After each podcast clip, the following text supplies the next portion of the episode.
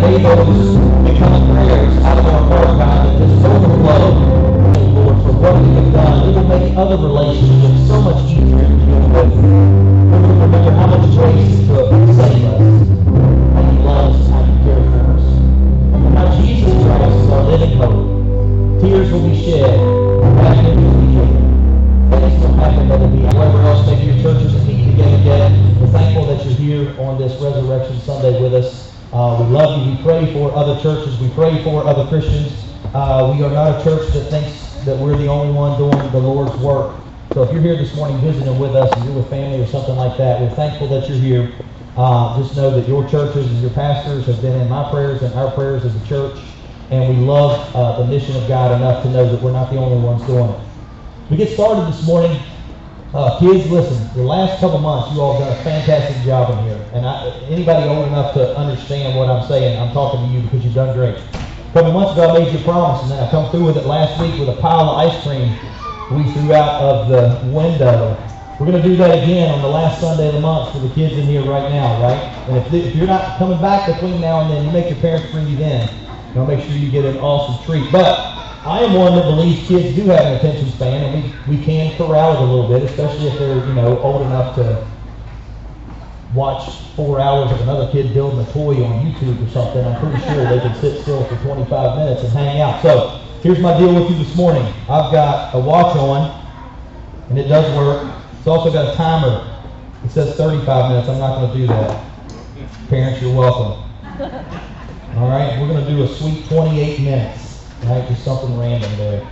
I'm going to be done before this thing dings. And if the kids don't give their parents gray hair while we go through this, couple Sundays from now we'll have another party, and I'll sugar you up and send you home with your parents again. Because I only got to take five, not 50. Amen? Amen. All right, I believe in you. Here we go. This morning we talked about the trial of triumph. Last week we talked about the trail of triumph. We talked about what, what God had done in the scriptures to point to who the Messiah would be and who Jesus would be and what he would look like. And all of those things were in there so that you and I would be able to recognize him. He does it in the Gospels as the writers write it out, but he does it in the Old Testament. And we spent a lot of time in the Old Testament looking at these prophecies of who Jesus would be, what he would look like, what his character would be. And you and I will spend time again there today in Isaiah 53 here shortly. Because I want to show you again, just over and over and over, you cannot make these things up. And for anybody that thinks that Isaiah, I'm going to, I'm going to preface this with a little bit of apologetics. For anybody that thinks Isaiah being written out, Isaiah 53, if you read it, you cannot not see the fingerprint of Jesus Christ. You can't do it. So here's been the thought process for years. Well, somebody wrote that after Jesus was born, and then they crammed it back into the Old Testament. Do you know what destroyed that idea? The scrolls at Qumran that they discovered mid-century. Little shepherd boy running around throwing rocks, and he throws a rock up into a cave, and he hears something crack. So then all of a sudden somebody's climbing up there to check out what's going on, and what do they find? They find scrolls of Old Testament books. They find the whole scroll of Isaiah. And you know what's in that scroll that's dated about 300 BC? Isaiah 53. So when we land there today, I want you to see the fingerprint of God. Far before he was born. Jesus could not manufacture what happened there. We talked about Palm Sunday last week, right? The trail of triumph. That's what we were looking at. I told you last week there were four things we saw in that passage. The presence of God, the promises of God, right? The power of God and the preeminence of God. That's what we've seen in every biography now for over two years. We started in Genesis and we've just been working through Scripture. Every biography we have seen the presence, the promises, the power, and the preeminence of God Almighty. The one thing that was missing last week we look at today. The trail points to God and it points to Christ. John chapter 20 verse 30 says this. Why did the apostle John write his gospel? He told us. Chapter 20 verse 30. I have written these things for you that believe that you may know Jesus is the Son of God to the glory of God. And so he writes this book for a very specific reason, that you and I may read it and look up and say, God, you are good. Christ, you are good. Christ, you are God. And John tells us exactly what he wants to do. We talked last week about where you and I are in that story of Palm Sunday. There are three people in that story. You and I are one, two, three, all of them if you are a Christian. Number one, you're the, lay, you're the person laying the palm branch down or the cloak down and letting Jesus walk over it as king.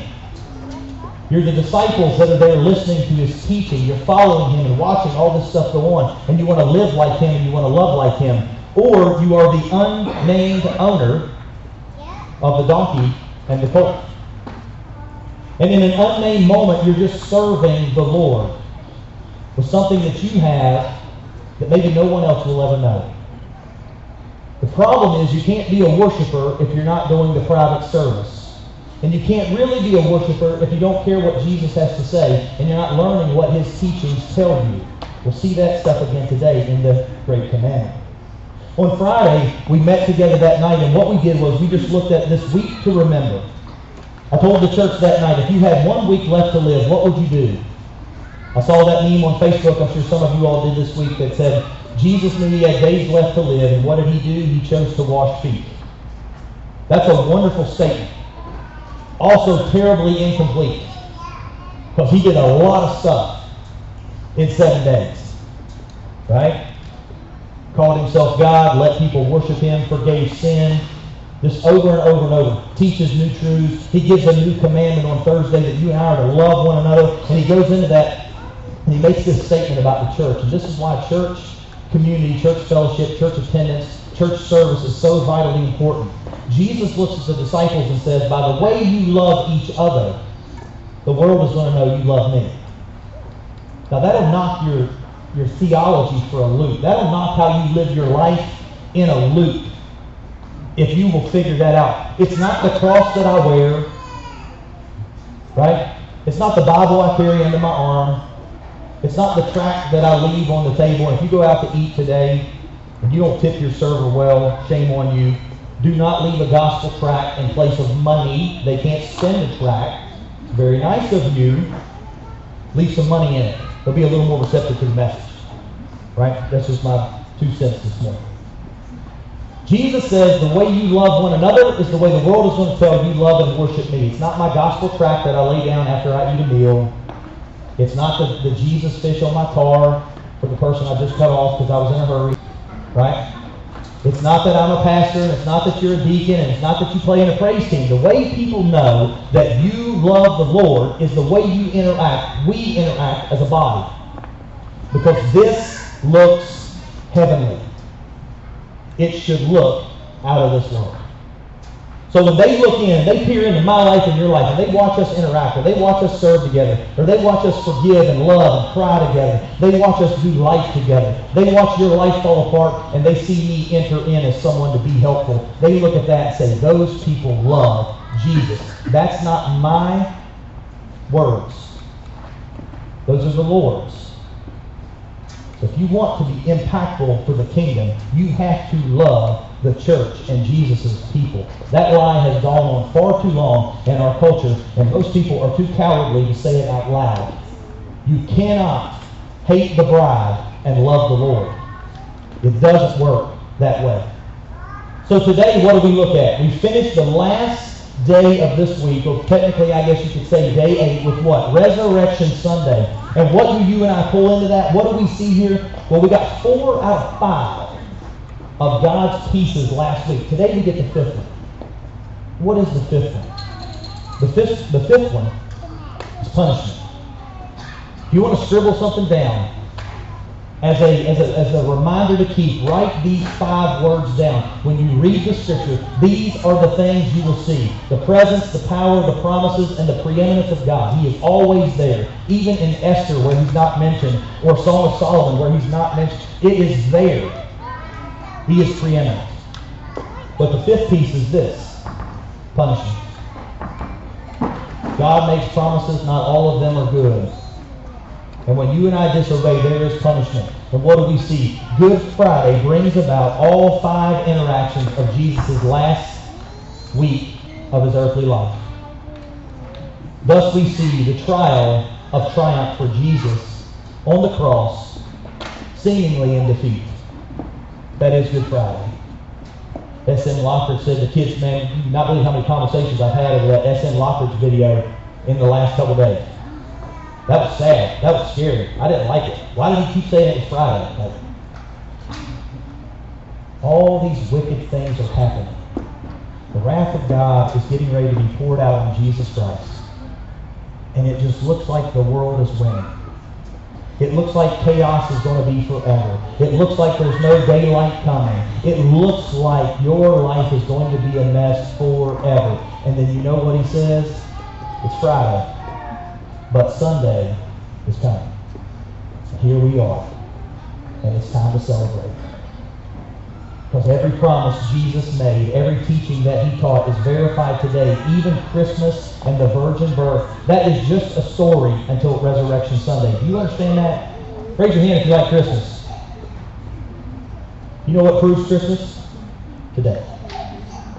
If Jesus doesn't come out of that grave alive bodily, not a spirit, not a force, not a feeling, if he doesn't come out of there bodily, you and I have nothing to grab hold of. Paul would say we are people to be most despised. We are people to be most pitied if Jesus wasn't bodily resurrected. So God the Father doles out the punishment. Jesus accepts the condemnation and the separation. We talked about this on Good Friday. You get to the Garden of Gethsemane and Jesus is praying.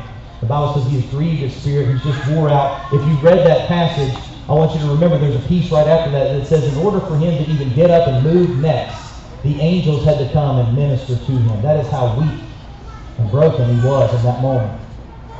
You're sitting here today or you're listening at home and you're weak and you're broken. Listen, God has help. The Holy Spirit within you and angels that can come and minister to you. Listen to the Word. Open your Bible. Pray. And the Lord will supply you enough strength to stand up and take the next step. You'll get enough shade and enough time and enough sustenance for the next day. God the Father doles out the punishment, and Jesus accepts both the separation and the condemnation. He who knew no sin became our sin so that you and I may be the righteousness of God. Good Friday takes all your nastiness and pays God's punishment for it. What we rightly deserve is poured out on Christ so that the life that he lived can be given to us. Trying to explain this to my seven-year-old last night as we're having this conversation, and the only thing I could think of that would that would break it down to that level is simply this. One day when I stand before a holy God, the life of Jesus will be that stream that God the Father looks through. So that judgment and that righteousness is going to see the life and the blood of Jesus Christ instead of this mess that I made, I chose and I created. Every lie, every frustration, every time I was mean and I shouldn't have been, every time I didn't do something I should have done, God will not see. He will see the glory and the goodness of Jesus. That is the good news. That is what happens on Good Friday. But what's the need? What's the need of this? As I take this moment this morning just to walk through this story with you and how you and I can too. Isaiah 53, verse 1 says this, again, written six, seven hundred years before Christ, with, with documented scrolls 300 years before Jesus was born. And here's what it says Who has believed what he has heard from us? And to whom has the arm of the Lord been revealed? For he grew up before him like a young plant, and like a root out of dry ground. He had no form or majesty that we should look at him, and no beauty that we should desire him. He was despised and rejected by men a man of sorrows and acquainted with grief. And as one from whom men hide their faces, he was despised and esteemed, and we esteemed him not. Surely he has borne our griefs and carried our sorrows, yet we esteemed him stricken, smitten by God and afflicted. He was pierced for our transgressions, he was crushed for our iniquities, and upon him was the chastisement that brought us peace. And with his wounds we are healed. Verse 6 says, All we like sheep have gone astray. We've turned everyone to his own way, and the Lord has laid on him the iniquity of us all. He was oppressed, and he was afflicted, and yet he opened not his mouth. Like a lamb that is led to the slaughter, and like a sheep that before its silent, so he opened not his mouth. Verse 8. By oppression and judgment he was taken away. And as for his generation, who considered that he was cut off out of the land of the living, stricken for the transgression of who? My people, not himself. Very important. Very important. Only a God of detail would write in my people, not his transgressions. Tremendous detail. The Lord just showing off. And they made his grave with the wicked and with the rich man in his death, although he had done no violence and there was no deceit in his mouth. Yet it was the will of God to crush him. He has put him to grief. When his soul makes an offering for guilt, he shall see his offspring and he shall prolong his days. The will of the Lord shall prosper in his hand. Out of the anguish of his soul he shall see and be satisfied. By his knowledge shall the righteous one, my servant, make many to be accounted righteous. Make who? Make many. Do you know him this morning? That's talking about you. Do you understand what I'm saying? You have been made righteous because it was the will of God to crush Jesus Christ on your behalf and on mine. It was the will of God to do it because there was no other plan that would work.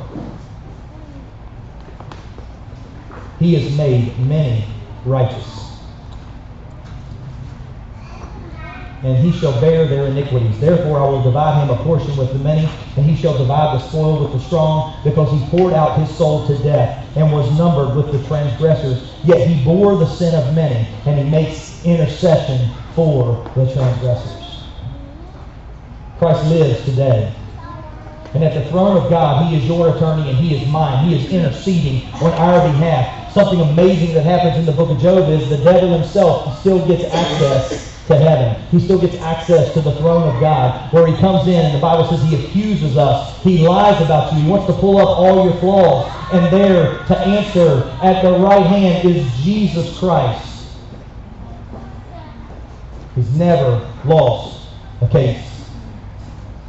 So I say all that to tell you this. What happens in Luke 22? Jesus says, Not my will, but yours be done. He says, Father, let this cup pass, but if it cannot, not my will, but yours be done. What happens? It was the Father's good will to crush him. Jesus learns submission. John 10, 15, he tells his disciples, I am the good shepherd. I lay down my life for the sheep. Isaiah 53, but he was pierced for our transgressions, bruised for our iniquities. The punishment for our peace was upon him. He sacrificed.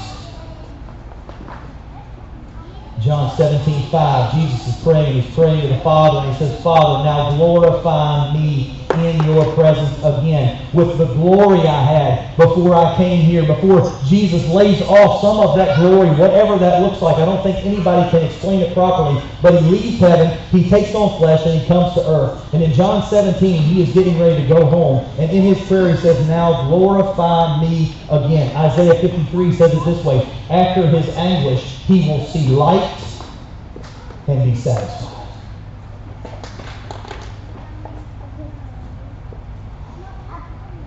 Friends, there is a trial of triumph here.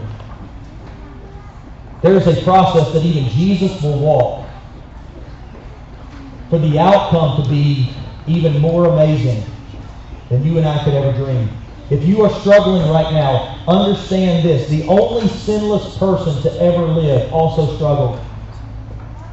He calls no issue on himself. They were thrust upon him. He gladly, willfully took the plan, and the first time he mashed his hammer, mashed his thumb with a hammer, the man hurt, and he had never done that before in all of eternity. And now he's staring toward the cross, and he walks it anyway.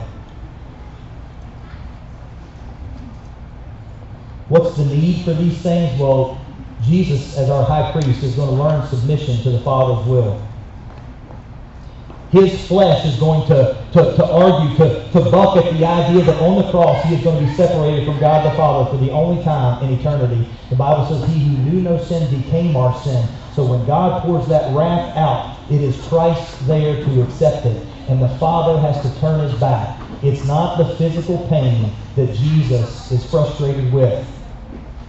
It's the separation that comes from being sin and losing that connection with God the Father for those three dark hours on the cross.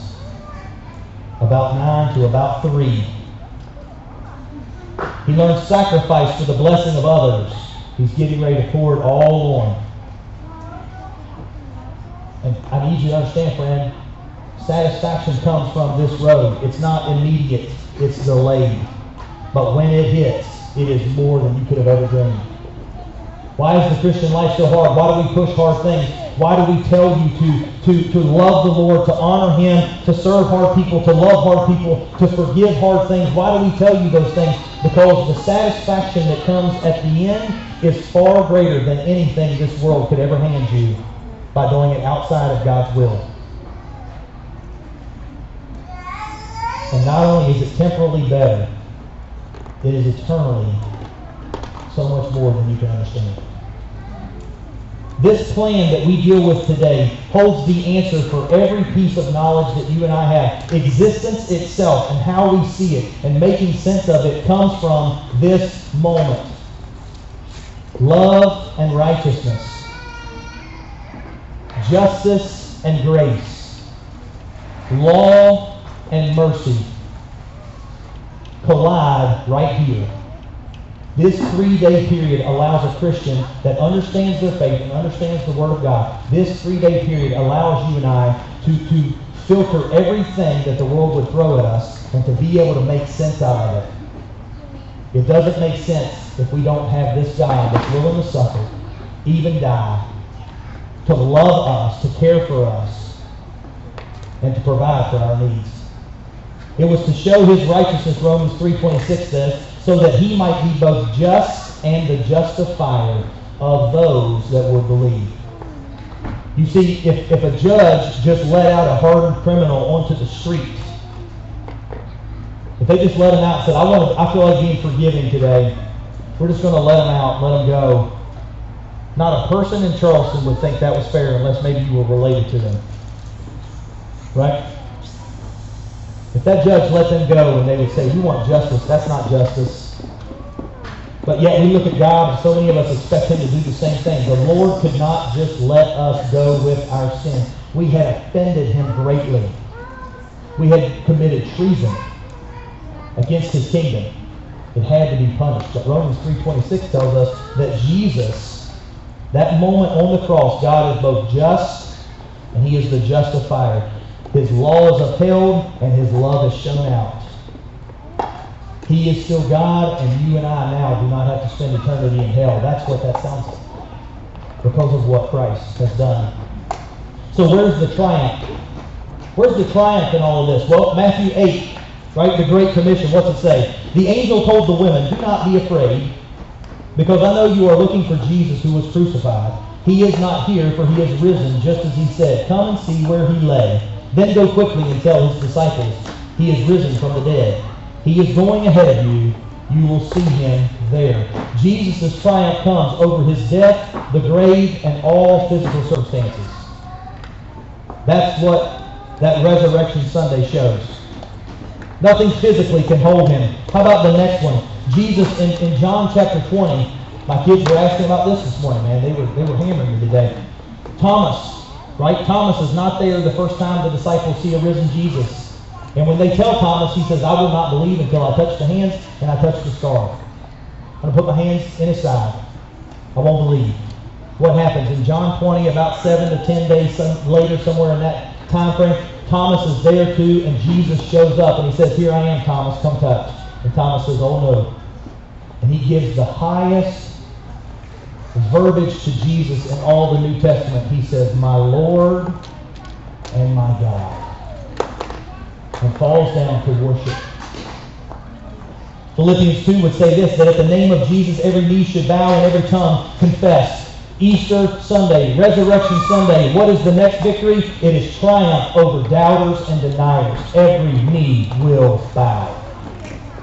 Every tongue will confess.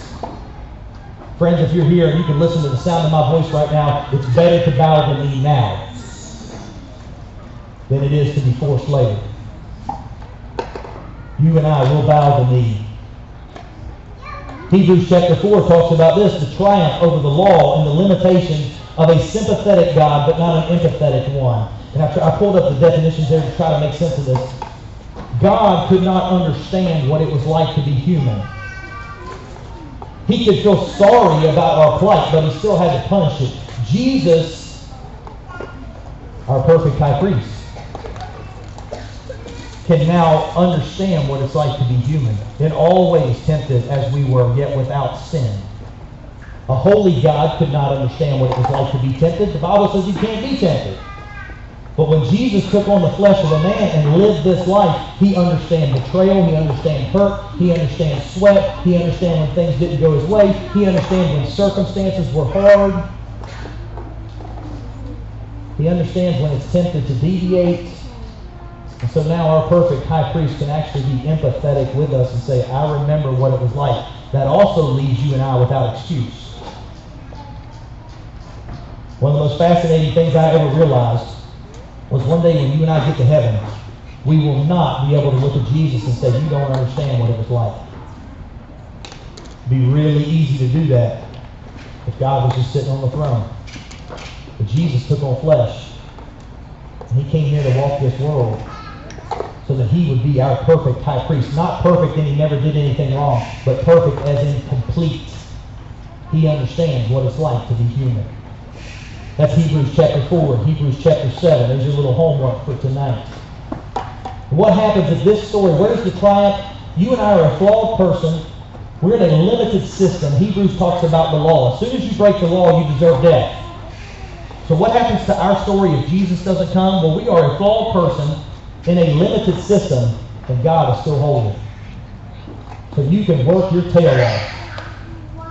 You can work your tail off. You can love people well. You can give every dollar you have. You can, you can do your best and you can serve and you can lay it all out there. And when you and I stand before a holy God, the scales are still going to tip in the wrong direction. You're not going to earn your way into the kingdom. That's what happens if Jesus doesn't come. We are in a, you are a flawed person in a limited system because the first time you break the law, God says you have now dishonored me. It's over. He is that holy. So where's the triumph? Jesus looks at Peter. Now let me apply it to you and I. Those are Jesus' triumphs. Apply it to you and I and we're done. In John chapter 21, Peter has denied Christ three times. He's the big mouth. Reminds me a lot of times of me. He's the big mouth and the coward and got himself over his skis a lot. Right? And Jesus looks at him and says, Simon, like anytime he calls him Simon, you he's, you know he's in trouble. Right? John 21, what happens? Resurrected Jesus sees Peter. He says, Peter, do you love me? Peter says, yes, you know all things, Lord. I love you. Jesus says, feed my sheep. Feed my sheep. He does it three times. Why? How many times did Peter deny Christ? A resurrected Jesus allows what? It allows Jesus to conquer my failures. And he's able and willing to use you and I. A resurrected Jesus can do that. Peter, a couple days before, said, Lord, they, these, these losers right here talking about the disciples may leave you and disown you. I will never leave you. And Jesus restores him back to fellowship and actually makes him somebody really big in the early church. But he had to humble him first. Jesus, a resurrected Jesus, can overcome your failures too. How about this one? Jesus has conquered my world and all of its restrictions. Matthew 28 says, All authority has been given to me. Go therefore into all the nations, making disciples, baptizing them in the name of the Father, Son, and Holy Spirit, teaching them all that I've commanded you. And lo, I am with you, and I am with you always, even to the end of the age. What did Jesus just do? He conquered the world and all of its restrictions. Last slide, we're done. You're doing fantastic. I love this one. I laughed out loud by myself. There's the 28 minute mark. I told you, hold myself accountable. Here we go. I laughed at this one this morning out loud by myself in a house at like 6 in the morning. Acts chapter 9. What has Jesus conquered? Well, who are you, Lord? Saul said. I am Jesus. I am Jesus. The one you're persecuting, he replied. But get up and go into the city, and you will be told what you must do. You know what Jesus did when he come up out of that grave? Conquered your enemies. Saul. persecuting the church. Saul is the one holding the cloak when they stoned the first martyr for the church, Stephen. Saul is one of the young men standing there holding the cloak while the elders stone this guy to death, and he enters into heaven's gate. Do you know what happened a couple years later? You know who was probably the first person to welcome Saul into heaven? Paul, a martyr that he helped kill. I saw that later or earlier this week too, and that's the way the gospel works. Can you imagine? It's Jesus whom he persecuted, and then it's Stephen whom he helped stone, and they welcome him in and say, "Good job, you finished well." Well, you started a little rough, but you finished well. That one made me chuckle. He has conquered your enemies, and finally, Revelation chapter 5. And as I read this, they're going to come forward. They're going to play you one more fantastic song.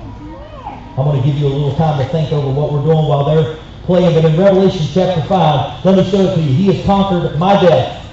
He already conquered his. He's conquered mine. He's conquered my hell. He's conquered Satan, my king. You understand? We were children of Satan. Before you were born again, before you got saved, you were a child of wrath. You were a son or a daughter of Satan himself. You wanted to be just like him and run your own kingdom. He conquered that for me, and he has satisfied God's wrath for the injustice that I have committed. Revelation chapter 5 says Then I saw on the right hand of him who was seated on the throne a scroll written within and on the back, sealed with seven seals. And I saw a mighty angel proclaiming with a loud voice, Who is worthy to open the scroll and to break its seals?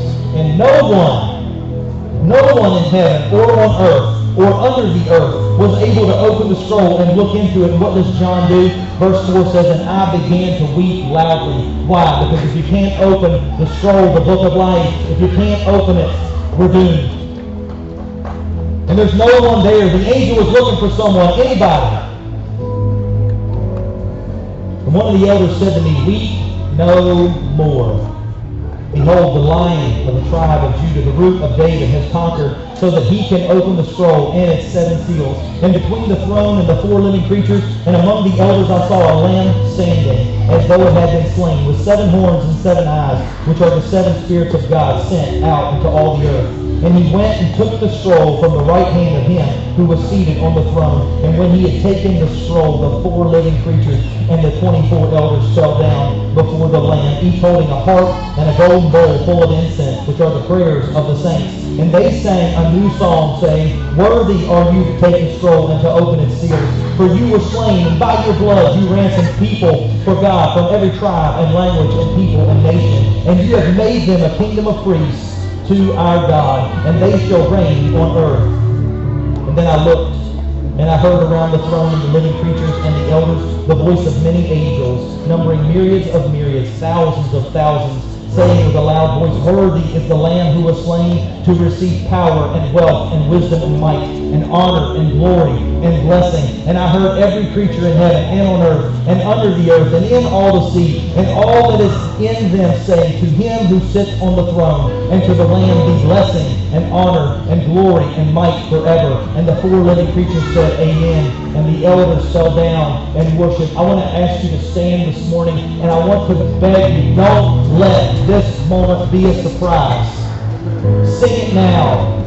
Mean it now. Your knee is going to bow. Your heart is going to be broken. You are physically not going to be able to stand against the God of the universe. Do it now while it's time. If you don't know him, today is your day. I would love to talk with you. But I just want, this world needs Christians to stand up and act like Christians that have hope and, and serve a resurrected Jesus, a living Savior.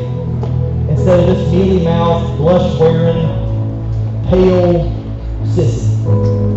He is alive. He is alive. And he wants to use you. And he loves you. Sing it out this morning.